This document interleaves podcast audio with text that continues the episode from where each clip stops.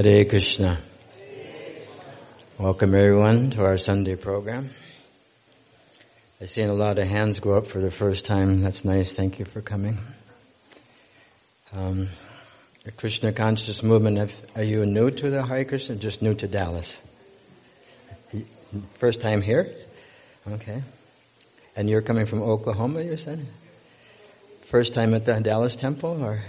Okay, welcome. I hope you feel welcome. And there was a few others. I think they slowly moved along. Welcome to him.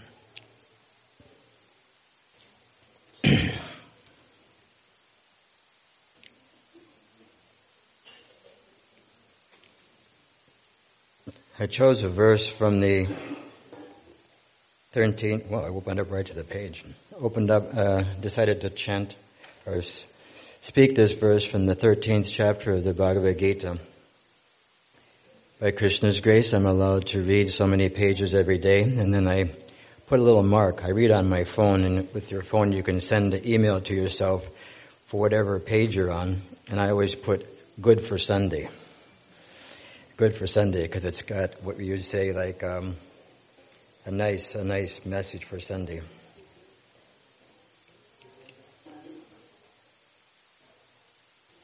I thought I had the right verse here. Maybe I don't.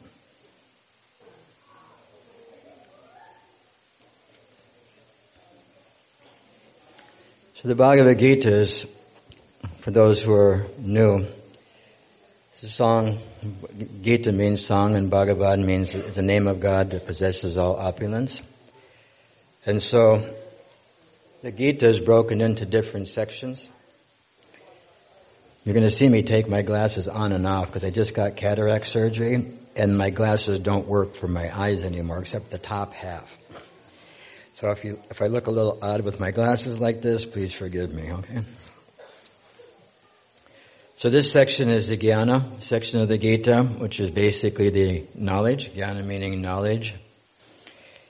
And it's an interesting purport, interesting verse. And I'll just chant the Sanskrit. Prakriti yaiva cha karmani, karmani naiva sarvashaha, ya prashanti tatatmanam, akartaram sapashati. One who can see that all activities are performed by the body, which is created of material nature, and sees that the self does nothing, actually sees. Should I repeat that? You get it? One who can see that all activities are performed by the body. Our body is doing the activity. The word here in the in the verse many times being uh, is kriyate, kriyate, kriyata, which means to do or to act. This is where the word karma comes from. A lot of times we use this word karma in the modern sense. Something bad happens to us. You had a bad karma day, right? So karma comes from the word kriyate, which means to do or to act. And so when every one of our actions have a particular type of reaction, according to what um, nature that act is performed. It can be sinful, it can be neutral, it can be elevating. So in different ways like that. So one who can see that the, all activities are performed by the body, which is created by of material nature, and sees that the self does nothing, actually sees. So what this means is that the soul is residing within this body, and it's giving the body life. Just like I often give the example of uh, electronic um, what do you call it? Say a cell phone or a TV or a microphone or something. You take the battery out and it doesn't work. You put the battery in and it acts like a, a cell phone or whatever. The same way we have like the, the soul's like the battery in this body. Nice thing about it is it never dies. Hmm? Najayate mirite va kadachin nayam If the soul is eternal, undying, primeval, and when this body is destined to its desti- uh, final destiny. Nahanyate hanyamane sadire. When the body dies, the soul does not die. It's the nature of the soul. So the comment by the founder of our society, His Divine Grace Srila Prabhupada, this body is made of material nature under the direction of the supersoul, and ever, whatever activities are going on in respects to one's body is not his doing. So two things, several things here that are being explained. The body is made of material nature. This is explained in the seventh chapter. Bhumir analo vayu buddha evacha. Earth, water, fire, air, ether, mind, intelligence, and false ego. These are the separated energies of God. And it's also explained, Daivi Hesha Gunamayi, that this energy that's coming from Krishna, this Prakriti, this, this material energy, because it's coming from the Supreme Lord, it is also divine. Therefore we have that word Daivi Hesha Gunamayi. Mayi means belonging to me and Daivi means divine. It's coming from the divine source. So although material nature, we may call it material in, a in one sense, but it has a spiritual source, and that's the Supreme Personality of Godhead, Krishna. So Krishna expands himself to accompany every living entity, every single soul, the living entity, uh, the super soul, the Krishna in the form of the localized aspect of God accompanies every living entity no matter what type of body they take. Just like wherever you see life, you can understand there to be a soul. Wherever you see consciousness, you can understand there to be a soul. I've said this so many times. If you see, con- there's, there's consciousness in a plant, there's consciousness in an animal, there's consciousness in birds or even germs. Actually, one part of this, in this 13th chapter, it describes that whatever type of body you may get, you have to act accordingly. And so Prabhupada said even bugs, even insects, they have souls because you see consciousness. Just like if a cockroach comes running across your room and you go like this, the cockroach runs the other direction. He knows he's about to get smashed. Somehow or another, he knows something is going to happen. Right? So there's consciousness there. So that super soul, Uh, everything, that, that super soul directs the material nature so this material nature is described here that one who can see that all activities are performed by the body which is created of material nature. So the material nature has aspects. The aspects of the material nature are manifested in goodness, passion, and ignorance. And we, these things are explained throughout the Gita. And our body is composed of goodness, passion, and ignorance. And we can see this, the nature of these different modes, and we can see these, how our body, excuse me, how we can identify with these different modes in nature. We can see where we're situated. So the actual fact is, is that the soul is just the instrument that gives this body life. And the body is now just reacting to the different activities that it performed previously. It may sound like a little bit of word jugglery. I'm actually having a hard time following it myself. But you understand that material nature, say for example, goodness, passion, and ignorance. Goodness is c- clean. It is the mode of, it's, it's a sattvic mode. It's a clean mode. It's a peaceful mode. Passion has a lot of desire and action. And ignorance has a lot of lethargy or sleep or laziness. And so when we see ourselves in, under these conditions, we can identify which mode in nature we're being under the influence of. And that is just like the battery being inside a, uh, telephone or being inside a tape recorder or being inside a kid's toy or whatever it is, it acts according to whatever type of body it has, whatever type of instrument it is, it acts that way because of the presence of the soul. So it goes on to say whatever one is supposed to do, either for happiness or distress, one is forced to do because of the bodily constitution. A nice verse that, that, that emphasizes this in the third chapter where it says prakriti kriyamanani, that the living entity, bewildered living entity, who's under the influence of these three modes of material nature, considers themselves to be the doer of activities which are actually being just enforced upon us by the modes of material nature. Now we get a choice. We have a choice. The basic choice is how we're going to react to the different reactions that we're experiencing right now. Just like I'm in this particular body, and it has to undergo a certain duration of time, it has a certain amount of intelligence, maybe a little beauty, I don't know, it's kind of gone away after 67 years, right? A uh, certain amount of wealth, certain amount of education, etc., like that. And so when we, we have this material body and it's composed of those modes of material nature, So those modes have to act in a certain way. And so when the living entity is bewildered by this material energy, by this material covering, then he thinks, or she thinks, he being gender neutral, thank you. So when we, when we, when we, when we think we're choosing something, to say for example, someone likes country western music, or someone likes baroque music, or someone likes, I don't know what do they call that thing, headbanger music. That always wakes everybody up, the headbanger line. Um, we think that we may be choosing the dial on the, on the radio, but our particular nature is choosing that music that we're forced to pick off the radio station. But because we're bewildered, we think that we're choosing. We're in a bewildered state thinking that we're actually choosing the headbanger music, or we're choosing the, the Baroque music, or we're choosing the country western music, or whatever we do. We think we're choosing that. But we're simply being pushed along by the modes of material nature, and we, the soul, are simply riding in this body, and all we can do is respond to our particular reaction to our previous actions. So this brings us to the point, most of the devotees understand the idea of reincarnation. To reincarnate, reincarnate, means flesh, so we're refleshing ourselves all the time. Komaram Yovanam Jara, from childhood to youth to old age, our bodies are changing, yet we remain the same person within.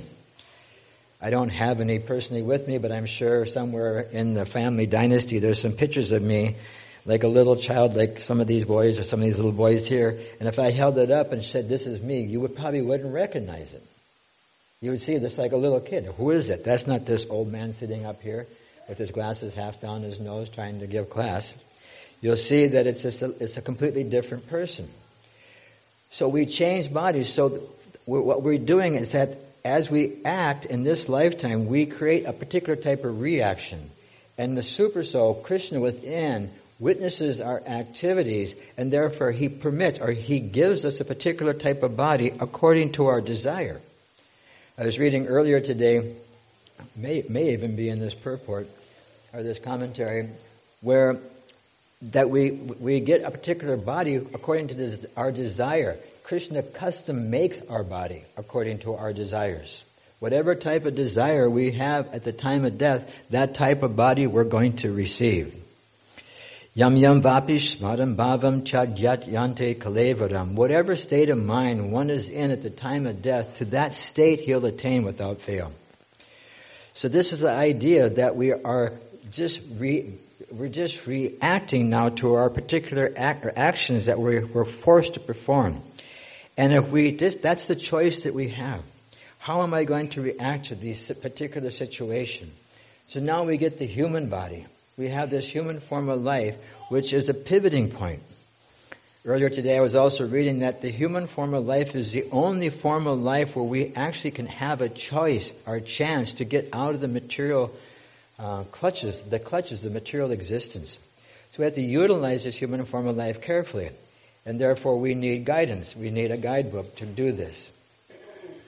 So let me continue to finish this up and then we'll continue to speak a little bit. The self, the soul, however, is outside of all these bodily activities.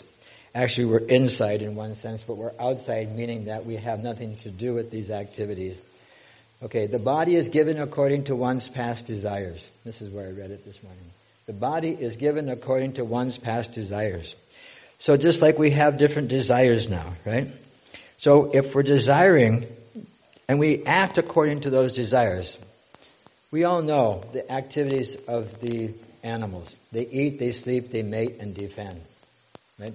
So if we just act according to the same way that the animals act, then the result will be in the next lifetime we'll get an animal body. If you want to stand naked, you can take birth as a plant, tree body, and stand naked out for the rest of your, you know, for a whole lifetime. If you want to eat indiscriminately, take birth as a hog or a goat. You want to sleep, take birth as a bear. They sleep all winter. They don't need a heater, right? You got their little boys watching me. So everything is happening according to one's past desires. To fulfill the desires, one is given a body which he, with which he acts accordingly. We act according to our previous desires. say for example we wanted to be the king or we wanted to be this or we wanted to be that, then we're placed in a particular body and once we're in that particular body we have to act according to that body. The previous verse or here a couple of verses before, Srila Prabhupada explains that when you get the body of a dog, you have to act like a dog. When you get the body of a hog, you act, have to act like a body of a hog. He said if you get the body of a demigod or a deva, then you act like a deva. You can't go outside of that. Sometimes we make jokes about if I start barking like a dog right now, right? Everybody knows I'm not a dog, right? But if I start barking like a dog, everybody will think it's funny, right? They'd make people pay people, you know, comedians. They do stuff like that. But everybody knows I'm not a dog. But if we act like a dog, indiscriminately living our life in an indiscriminate way, then in the next lifetime we can take that type of body according to our desire. Our actions pr- produce our desires, is what I'm trying to say. So, practically speaking, the body is a machine designed by the Supreme Lord to fill, fulfill desires. It's a machine. Yantra Rudrani Mayaya. The body is simply a machine to be manipulated or utilized by the spirit soul. Because of desire, one is put into difficult circumstances to suffer and enjoy. Interesting how it's difficult circumstances, difficult to suffer and enjoy. Both suffering and enjoying are difficult. How is that? How is it difficult to enjoy and difficult to suffer? Because if we enjoy in this material world, it creates a difficult situation because we become attached to this material world and we're forced to come back in. Therefore, the whole thing is difficult from beginning to end. Thus, transcendental vision, this transcendental vision of the living entity, when developed, makes one separate from the material bodily activities. One who has such vision is the actual seer. This is a very basic uh, understanding of our philosophy. That if we can simply understand that I'm not this material body, very simple point, um, we've done this many times. We say, my hand, my arm, my head. We say, my mind, my intelligence. So who does it belong to? It belongs to something. It belongs to me, the soul. It's, it's part of my, it, it's, it's an extension of my soul. And so if we utilize this body in the service of the Lord, then we can purify our existence and go back to the spiritual kingdom of God. Very simple part of our philosophy to understand. So any questions or comments?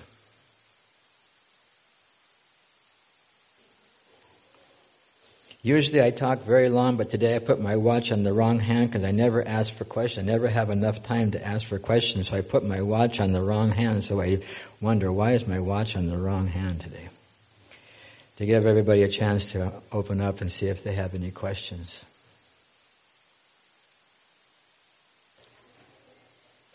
That means everybody agrees with me. You agree? Okay. Everybody agrees? Yes. Hare Krishna.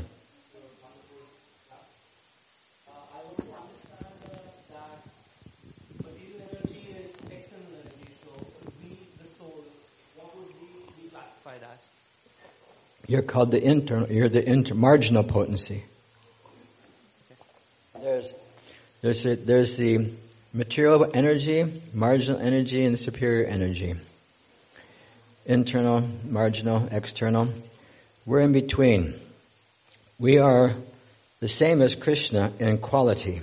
Sat, eternal, Chit, full of knowledge, Ananda, full of happiness, Vigraha, we have a spiritual form in relationship to Krishna, according to our activities in relationship to Krishna, but we're call it quantitatively different. Uh, qualitatively, we're the same. Quantitatively, we're different. The example that is given that one drop of water from the ocean is salty, but it doesn't contain the same amount of salt that's in the whole ocean. It only has a partial amount. So we're the marginal energy of the Lord. So the, the, the scriptures tell us that the living entity is always under the control of the Supreme Lord, either through the external energy of the Lord or through the internal energy of the Lord. The better part, the best place to be is under the internal energy of the Lord, not the external energy of the Lord. Because the external energy of the Lord, the second part of that verse, Daihi He Shaguna Mai Mamamaya Durantiya, that this energy is divine. It's material, it's a divine energy. It's coming from Krishna, but it's Durantiya, it's a prison house. Because like on my business card, I took a little two sentences from Srila Prabhupada's uh, introduction to the Gita. Our very existence right now is in the atmosphere of non-existence. If you take a look at it, our very existence right now is in an atmosphere of non-existence. That means that we're existing within this body, and at a certain point, this body is destined to go. It takes birth, it grows, it, it produces some byproducts. It remains for some times. It dwindles and then it vanishes. Six aspects of this body has six aspects.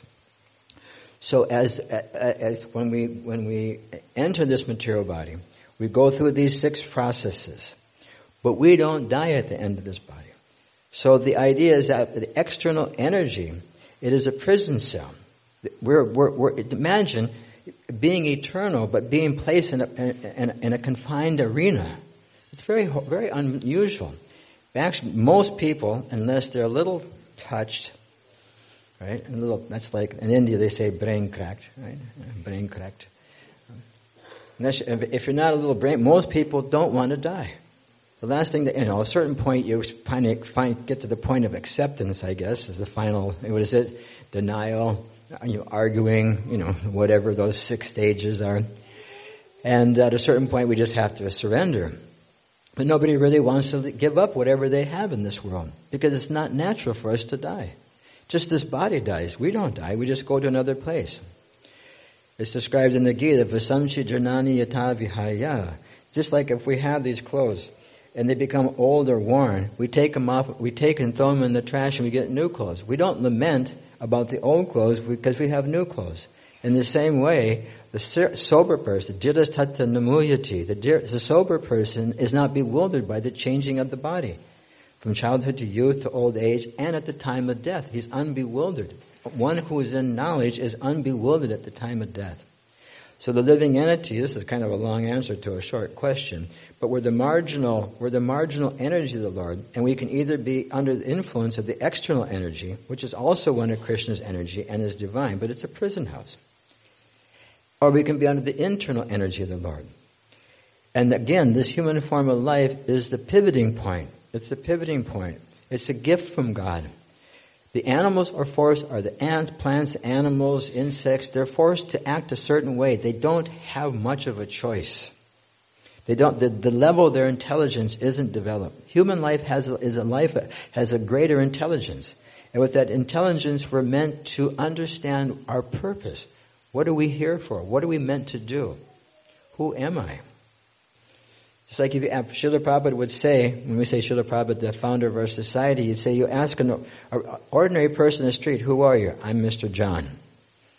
What are you? I'm an engineer. That's just this particular body. It has nothing to do with us. As the purport said, one who has this type of vision actually has true vision. If we can just get over the, the bodily and mental, especially the mental platform, our minds tell us so many things all day long. I think it was yesterday we were discussing with some yoga teacher trainees and some of our local devotee youth that the mind is like a tape. It's like an endless tape and it just keeps repeating something over and over again. And we begin to identify with what the mind tells us. But we have nothing to do with that mental activity. It's really unique how the mind can just force us to do so many things. But that it, it's what it's doing is it's, it, it's actually reflecting the false ego, the false identification that we're this material body. I think I'm an American because I was born in America. America, if we take a look, we've just divided up the earth and put little lines on it. We say this is America, this is Canada, this is Mexico. What is it? It's just a dirt. We put a little line on it, and then you think that's where you're from. But we're not really from here. We're from, actually from the spiritual world. Param. Beyond this manifested and unmanifested world, there's a sanatan place. There's an eternal place where we can reside with the Supreme Lord. We don't have to undergo birth, death, old age, and disease. It's just a matter of choosing right from wrong. First of all, we have to understand who we are. If we can understand that I'm spirit soul, my my vang so jiva loka jiva bhuta sanatana. I'm an eternal part and parcel of the Supreme Lord Krishna. And my position is to serve Krishna. If we take a look, we see that A serves B, B serves C, C serves D. Everyone is serving somebody. This is our constitutional position. Nobody can say that they're not serving something. We have to serve our bodies. You get tired, you have to make it, you have to make it go to sleep. You get hungry, you have to eat. Whatever, all these different things we're forced to do. We're eternal parts and parcels of Krishna. So our, our, our, because our nature is to serve, we, if we serve Krishna, then we can go outside the tabernacle of this material energy and experience that which we're meant to really try to search for in this, in this material world. If we take a look, everyone is just trying to become happy. Boy, I've said that a lot in the last couple of years. Everyone is just trying to become happy. But we're looking for it in the wrong place. We're trying to find happiness. We're spirit by nature, and we're trying to find happiness in matter. It's like a fish in the water coming on the land and trying to become happy on the land. Can the fish ever become happy on the land, no matter what you give it? You can give the fish a million dollars, a billion dollars, a trillion dollars. You can give a fish the best house. I, I just met, I, I saw some guy, I got a 40,000 square foot house. So what, you know? You're a fish out of water. You think that's going to make you happy? A 40,000, what do you got to do? Take, take laps around it to get to your, you know, bathroom? 40,000 square foot house. Are you happy? You're a fish out of water. There's no way you can become happy out of the water. So no matter what we add to ourselves in the material world, it's not going to make us happy. And that's all we ever really want to be. So as the marginal energy Lord, yeah, marginal energy of the Lord means we can change that position from being under the influence of the external energy, bewildered by that material energy, being forced to act in so many ways by that material energy, even against our will. Artakena payuktoyam papam kardati parusha. By what is one impelled to sinful activities even unwillingly, as if being pushed by force? Arjuna asks Krishna, and Krishna says, Kama Esha, Krodha Esha, Rajaguna Samumba. It is the lust, it is this desire to try to enjoy in the material energy that is the all devouring sinful enemy of the living soul, of the, of the spirit soul. So we have this choice, we have this opportunity, especially in this human form of life, to develop our spiritual intelligence. Our, our material intelligence, okay, we're not against it, we're not against uh, making life a little bit easier here and there, but at what cost? Have to take a look at the cost of, of, of our material advancement. We, have, we, have our material conveniences actually made our life more convenient or less convenient? Let's really take a look at it seriously. So Krishna consciousness opens up this doorway to understanding our true nature, our true self.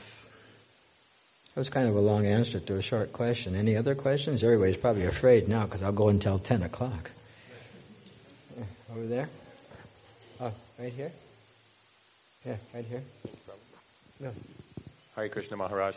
Uh, you mentioned uh, the material world is uh, Krishna's external en- energy, and we said we can be under the influence of the internal energy. under the influence of the internal energy. Yeah. So, uh, what is Krishna's internal energy, and how can we be under the influence of this internal energy? Yeah. Krishna's internal energy is his personal energy, Hladini Shakti, it's described as, and it's the pleasure-giving energy of the Supreme Lord. And this energy actually is is contained within the holy name of God.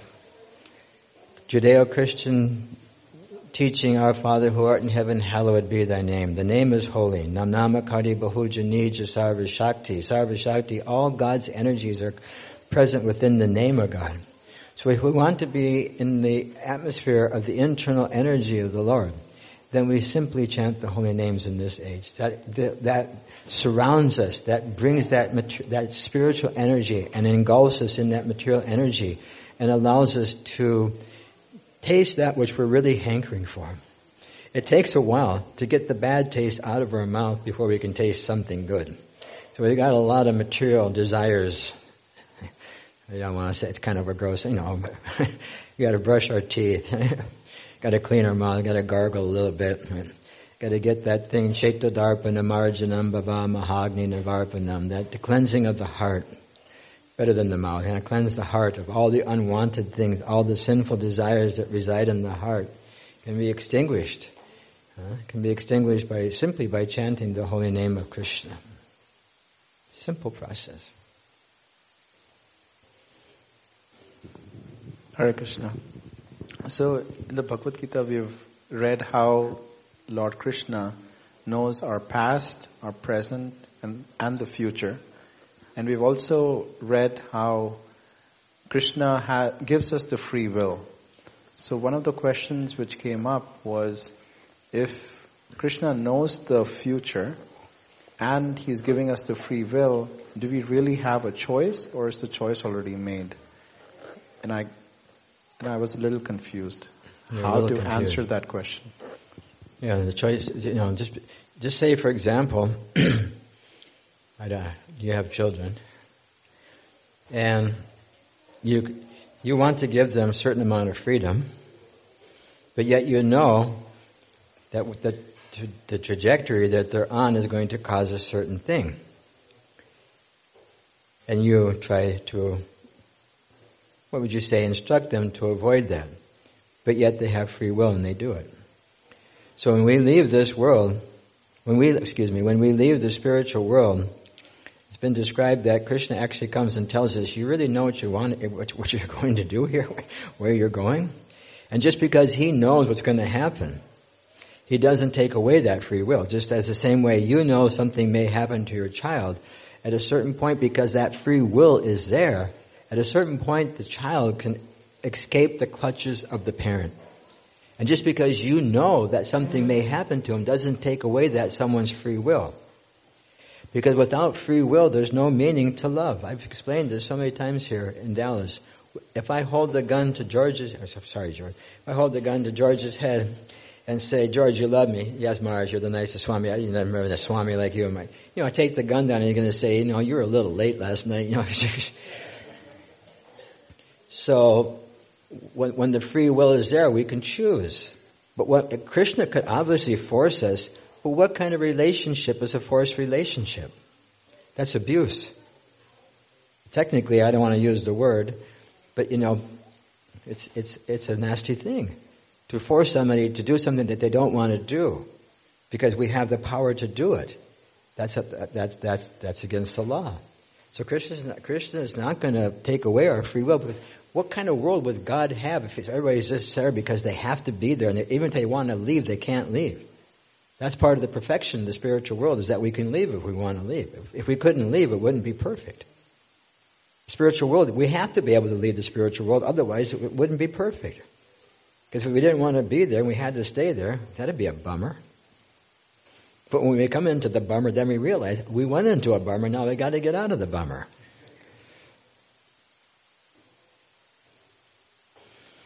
It's a, lot of times people use this type of logic so they don't have to take responsibility for their actions. If God knows, then so what? It's sanctioned. What can I do? God knows. So what He knows. If I had children, I would know what, you know, my father told me if you do this, this is going to happen. I said, so, yeah, right, yeah, right. And I did it, and it happened. At least I didn't go to jail. Well, I went to jail for Krishna, but that's a different story. You understand the example, you know? It's like you have your, you, you, you're a parent, you have the control of your children, but at a certain point that free will can manifest and they can depart. You can't change it just because you know that, that something is going to happen to them, which you wish you could avoid. And it's not that Krishna wants us to come to the material world and suffer. He just allows us because without that, there's no meaning to our loving relationship with God. And what kind of God would you, you it has to be based on love. It can't be based on demand or, or force. That's a very uncomfortable situation.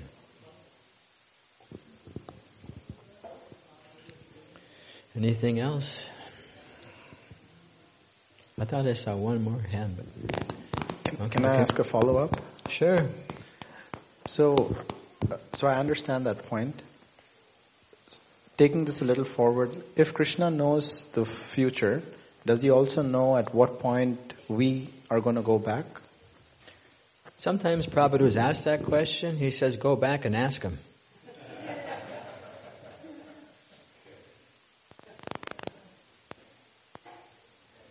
Which is a beautiful answer when you really get down to it. It's a beautiful answer. Krishna knows everything. There's nothing Krishna doesn't know. That's what makes him, you know, that's one of the definitions, all-knowing, omniscient. He knows everything. And just because, you know, I've heard that when we go back to the spiritual world, when you read the Brihat Bhagavatamrita and stuff like that, you know, Krishna actually becomes happy when Gopal, you know. So Krishna, he can play along with it. Oh, wow, so nice to see you. But he actually knows you're coming back. Actually, every living entity eventually gets back home, back to Godhead. It's just a matter of time. We just have to turn our attention towards that, that goal. Once we turn our attention to that goal, in the, in the 10th chapter of the Gita, in the chatuh-slokis, the four essen, essential slokas of the Gita, Prabhupada explains that once, once, once everyone is in want of an ultimate goal, everyone wants a goal. We have to have something that, that inspires us or gives us impetus to, to do something. So once Krishna is established as the, as the goal of our life, then we can slowly and progressively make progress towards that goal. And that is, the, that is the advantage of the human form of life. What a gift. What a gift. We should be grateful at every moment for that gift. To be able to understand and just to question our existence. Why am I here in this world? And if I just want to be happy, why doesn't it work? What's wrong with this place? And then we begin to understand we're in jail. It ain't nice to be in jail. I've been there before, even though I was with other devotees for, for being uh, doing Krishna conscious activities. It's still jail. I'd rather be at the temple. But we made the temple, we made the jail into a temple actually, by Krishna's arrangement. We got to keep our japa beads, our neck beads, our Brahmin threads. They gave us all the books. I don't know what kind of jail this was, but it was pretty cool. I mean, a little spaced out up there in, in uh, Live Oak, Florida. okay, well, thank you very much. Hare Krishna, Srila Prabhupada ki jai. His Holiness.